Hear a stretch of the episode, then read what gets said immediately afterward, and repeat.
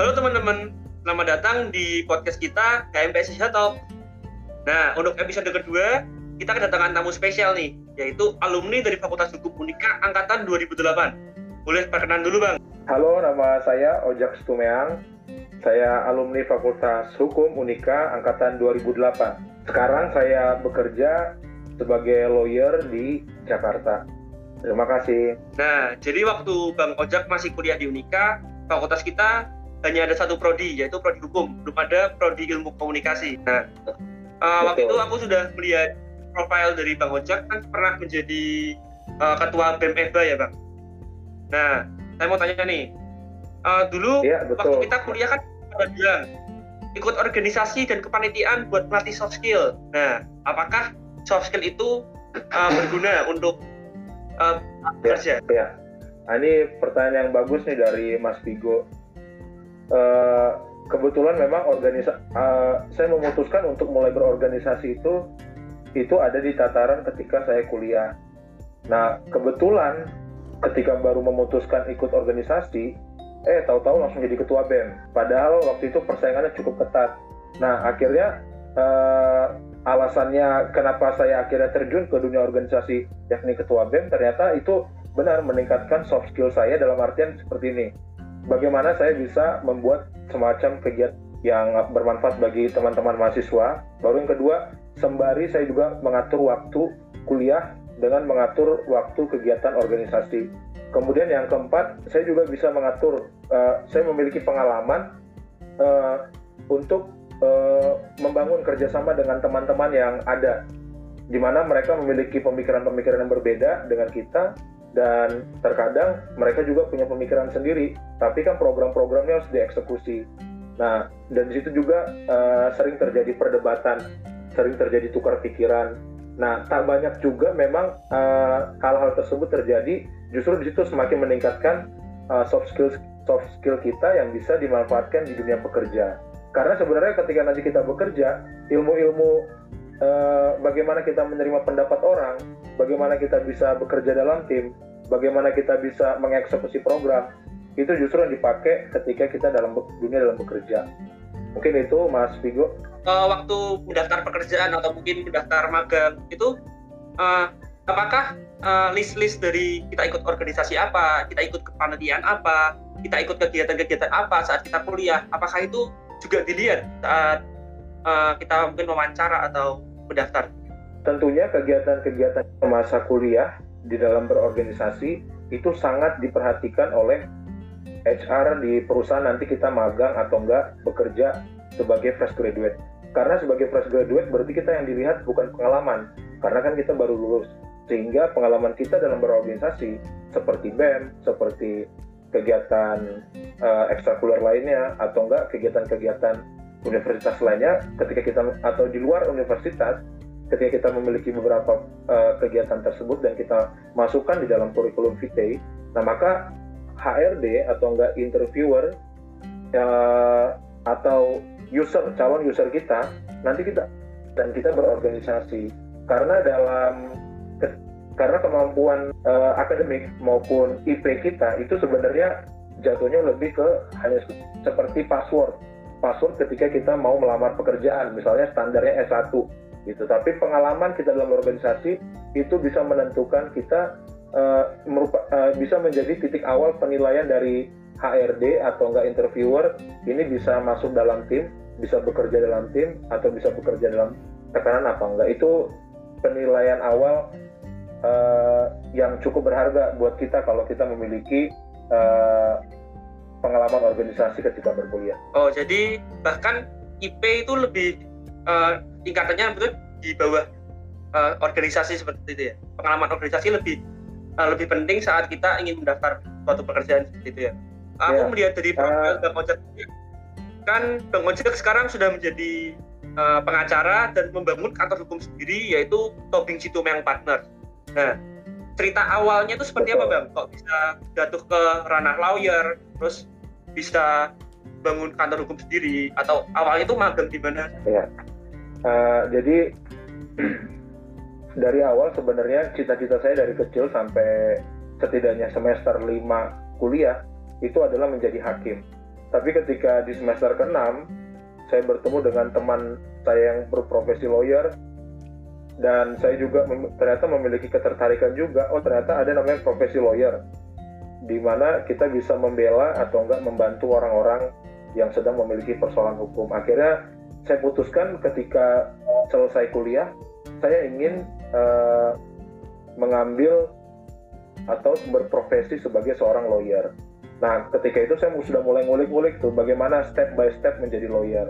Akhirnya saya memutuskan uh, dalam pikiran saya kalau saya hanya berada di Semarang, uh, mungkin pengalaman dan skill saya uh, bisa, memang bertambah, tapi saya nggak bisa meningkatkan lebih lebih tinggi lagi dan lebih luas lagi ketika saya hanya di Semarang saja. Akhirnya saya memutuskan untuk ke Jakarta, saya mencari tantangan baru.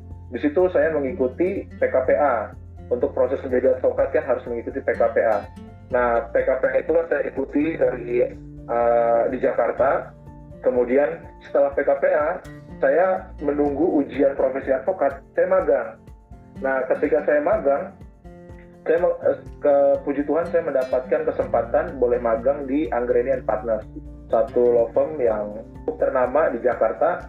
Dan di situ saya memiliki banyak pengalaman litigasi, corporate, dan saya juga memiliki banyak pengalaman dalam menangani beberapa kasus dan sampai di bawah waktunya saya mengikuti ujian. Untuk ujian sendiri uh, itu dilakukan tahun sekali waktu tahun 2013 kalau kalau tidak salah. Nah di situ saya mengikuti uh, ujian sempat gagal di ujian profesi advokat pertama, tapi yang kedua dan ketiga uh, untuk yang kedua berikutnya saya berhasil dan kemudian saya juga uh, tidak hanya di Anggrenian Partner saya juga pernah merasakan juga bekerja sebagai uh, legal staff, legal officer sampai posisi terakhir saya sebagai koordinator legal pada bursa komoditi dan derivatif untuk legal dan compliance. Nah, sampai di titik tersebut akhirnya saya mempertanyakan kembali tujuan saya ke Jakarta yakni menjadi lawyer. Nah di situlah akhirnya saya memutuskan untuk uh, banting setir dari di mana saya bekerja di perusahaan mendapatkan gaji. Akhirnya saya memutuskan untuk saya keluar dari perusahaan untuk membuat kantor hukum sendiri dan uh, membangun uh, branding, personal branding dan mengasah kemampuan saya sendiri dengan membuat kantor bersama teman saya uh, yaitu Tobing makanya tadi kebetulan kalau saya Stumeang jadi Tobing Stumeang and Partner dan puji Tuhan uh, jalan hampir empat tahun kantor ini terbentuk dan uh, apa namanya kita bisa banyak membantu dan memberikan kontribusi di bidang hukum. Mungkin seperti itu singkatnya. Saat memutuskan untuk keluar dari pekerjaan dan membangun kantor hukum sendiri itu pasti kan bukan langkah yang kecil ya bang. Itu langkah yang besar bagi pasti dengan banyak pertimbangan. Lalu tantangan apa aja bang yang dihadapi Betul. dari awal-awal merintis uh, Tobing Situ itu bang tantangan untuk menjadi dalam merintis itu adalah pertama bagaimana kita mendapat kepercayaan dari calon klien atau atau klien Nah, hal itu yang menjadi tantangan bagi kita karena apa? Karena kita masih usia relatif muda. Baru yang kedua, advokat-advokat senior yang ada di Jakarta dan bahkan advokat yang telah flamboyan namanya, yang terkenal itu banyak, gitu kan. Belum lagi saingan kita di sini mungkin ada tamatan UI, ada tamatan UPA dan lain-lain sebagainya atau luar negeri. Nah itu menjadi tantangan kita. Bagaimana merebut kepercayaan uh, dari klien tersebut. Uh, bagaimana kita uh, apa, memandang suatu persaingan antara advokat yang ada di Jakarta karena persaingan persaingan antar advokat Jakarta itu lebih lebih sengit dibanding daerah-daerah. Contoh soal fee, kedua soal uh, kemampuan dan spesialisasi dari kita. Baru yang ketiga uh, tadi yang ketiga ini lebih spesifik adalah persaingan antara advokat senior dan junior. Itu itu juga yang sangat menjadi pokok pertimbangan yang menjadi ya, yang sangat mempengaruhi dan sebagai tantangan dalam merintis karir di dunia advokat. Mungkin itu. Uh, kalau boleh tahu sekarang uh, Bang Ojek berprofesi sebagai litigation lawyer atau corporate lawyer? Saya lebih mengambil spesialisasinya corporate lawyer. Bidang hukum yang menjadi spesialisasi apa, Bang? Terus kenapa lebih tertarik ke bidang tersebut, Bang? Bidang spesialisasi saya adalah corporate law, itu seperti legal due diligence, membuat legal opinion. Kemudian saya juga tax law, hukum pajak. Kebetulan saya juga merupakan kuasa hukum pajak terdaftar. Kemudian hukum pasar modal. Kemudian saya juga mengambil concern terkait financial technology atau yang lebih dikenal fintech. Nah, kenapa saya ambil spesialisasi di bidang corporate lawyer ini? Karena di untuk menghadapi tantangan persaingan eh, di dunia lawyer, khususnya di Jakarta, atau mungkin di Indonesia, ketika kita tidak memiliki spesialisasi dalam uh, pekerjaan atau dalam keahlian kita di bidang lawyer, maka kita akan kalah dengan sendirinya. Karena apa? Saya memandang ketika saya memilih menjadi litigation lawyer, bukan berarti itu buruk, tapi banyak sudah uh, advokat-advokat maupun lawyer-lawyer yang memiliki kemampuan di bidang litigasi. Nah, oleh karenanya saya mencari partner yakni uh, Ferdinand Tobing, Tobing, Tobing tadi itu yang ahli di bidang litigasi lawyer. Jadi kami saling melengkapi dan saya mengambil khusus untuk corporate lawyer. Sehingga apa? Sehingga klien pun kalau ketika datang ke kantor kita, eh, dia memiliki dia bisa mendapatkan apa yang menjadi kebutuhan dia dalam advice hukum. Karena gini, tidak bisa semua advokat tuh ahli di segala bidang. Nah, itu menjadi apa namanya? menjadi catatan juga. Karena Uh, kalau misalnya kita ketemu lawyer dia bisa jago pasar modal, dia jago litigasi, dia jago dia jago hukum pajak, pertambangan, ya mungkin ada tapi sangat jarang. Nah oleh karenanya saya mengambil spesialisasi di sini karena memang memiliki ketertarikan di bidang corporate lawyer. Oh iya pak. Lalu untuk situasi sekarang kan yang yang ada pandemi COVID-19 ini uh, pengaruh dalam pekerjaan lawyer apa aja pak? yang mempengaruhi dalam pekerjaan lawyer ini agak sulitnya adalah koordinasi. Kadang-kadang kalau misalnya kita uh, sedang ada seperti kantor saya ada meeting uh, yang perlu ada suatu penanganan kasus atau yang memerlukan way out yang perlu didapatkan melalui meeting. Nah meeting ini kan jadi sulit meskipun ada ada media seperti Zoom atau enggak Google Meet, tapi terkadang hal ini menjadi terbatas. Tapi kalau kita meeting secara langsung, dan langsung dibuatkan MOU ditandatangani dan kita bisa melakukan negosiasi secara langsung, maka persoalan tersebut relatif lebih gampang diselesaikan. Baru yang kedua, uh, ketika proses bersidang, nah itu proses proses bersidang kan juga akhirnya kita mengalami menggunakan masker, sarung tangan, uh, dan lain sebagainya. Baru yang yang ketiga, uh, klien cenderung apa namanya menunda untuk meminta penyelesaian perkaranya menunggu sampai dengan COVID selesai. Nah hal itu juga yang terkadang dikeluhkan oleh beberapa teman-teman juga lawyer yang ada di Jakarta karena akibat efek pandemi ini. Gitu. Untuk yang terakhir, uh, apa tips dan saran untuk mahasiswa yang ingin bercita-cita menjadi lawyer, Bang? Ini tips dan saran saya ya, uh, pertimbangkan dan putuskan dengan matang sebelum teman-teman maupun adik-adik ya ingin mengambil profesi sebagai lawyer. Karena profesi sebagai lawyer ini adalah seperti yang dibilang officium nobile, profesi yang mulia. Dan bahkan profesi yang uh, kalau kita lihat cara sekilas wah kayaknya banyak uang, kayaknya dapat klien enak, hidupnya mewah. Ternyata tidak seperti itu. Banyak pelajaran pelajaran-pelajaran dan banyak uh, jalan yang berliku untuk menjadi seorang yang sukses maupun lawyer yang sukses. Nah, sehingga pertimbangan dengan matang-matang dan putuskan. Baru yang kedua, harus ada nyali. Jangan setengah-setengah. Ketika kita sudah putuskan menjadi seorang lawyer, ya kita harus uh, siapkan hati dan mental serta nyali. Baru yang ketiga, perluas pergaulan dan bangun reputasi dengan orang lain maupun kolega.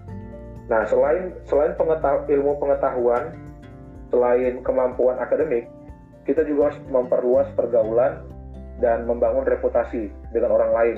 Karena tanpa reputasi, tanpa pergaulan, menjadi lawyer di Jakarta, di Semarang maupun di Indonesia, kita akan sulit survive. Karena apa? Karena justru terkadang eh, kasus-kasus uh, atau enggak pekerjaan-pekerjaan yang bisa ditangani oleh lawyer itu hampir 60% lebih itu datangnya dari pergaulan maupun uh, reputasi yang baik. Baru yang keempat, kita sebagai seorang mahasiswa atau enggak nanti menjadi ketika kita sudah menjadi lawyer, kita harus inovatif dan kreatif dalam membranding diri dan kemampuan. Nah, inovatif dan kreatif ini dalam artian gini, uh, ketika kita mau menjadi memutuskan sebagai seorang lawyer atau sebelum memutuskan menjadi seorang lawyer, kita harus tahu sebenarnya ketertarikan kita ini di bidang apa. Kalau kita ketertarikan di bidang pertanahan, waris, maka kita fokuskan ke sana dengan ide yang inovatif dan kreatif, bukan dengan cara-cara yang biasa gitu. Baru yang ke kelima, cari pengalaman sebanyak-banyaknya dari senior. Nah inilah pentingnya magang di dunia advokat. Kita harus cari pengalaman banyak-banyak dari senior. Kita nggak bisa sekalipun sekarang menjadi advokat katanya mudah karena adalah pradi pecah, adalah organisasi advokat yang pecah, ada banyak, gampang disumpah. Tapi kenyataannya adalah ketika kita tidak memiliki pengalaman yang banyak dari senior-senior kita atau enggak dari advokat di tempat kita di mana magang, nah otomatis kita akan cepat rapuh dan cepat putus asa karena itu tadi pengalaman kita belum ada dan belum matang. Baru yang terakhir ya tetap dekat dan takut akan Tuhan ya. Karena lagi-lagi ketika kita memutuskan kita perlu berdoa dan bahkan ketika kita sudah menjadi advokat pun ya kita harus tetap dekat dan takut akan Tuhan. Dan saya juga punya satu satu masukan juga buat teman-teman ya yang teman-teman mahasiswa yang ingin menjadi pengacara. Saya pengen sampaikan seperti ini. Uh, jangan masuk ke dunia lawyer kalau memang itu hanya ingin niatnya untuk terkenal karena apa? Karena itu akan merusak karirmu dan mental dengan cepat, serta akan membuatmu segera menyerah sebelum berbuat apa-apa. Namun sebaiknya masuklah dengan niat berkarya, belajar, dan terus mencoba. Dengan begitu, niscaya tidak ada yang bisa menghentikan kamu. Karena menjadi lawyer adalah itu uh, panggilan hati dan passion kamu. Mungkin seperti itu. Terima kasih ya Bang sudah mau menjadi bintang tamu di uh, podcast kita HNPS Talks ya Bang. Uh, semoga sukses terus di karirnya. Semoga uh, karena efek pandemi ini juga uh, firma hukum Bang Ojek juga malah bisa semakin baik juga. Terima kasih Bang. Ya, terima kasih Mas Vigo. Sama-sama.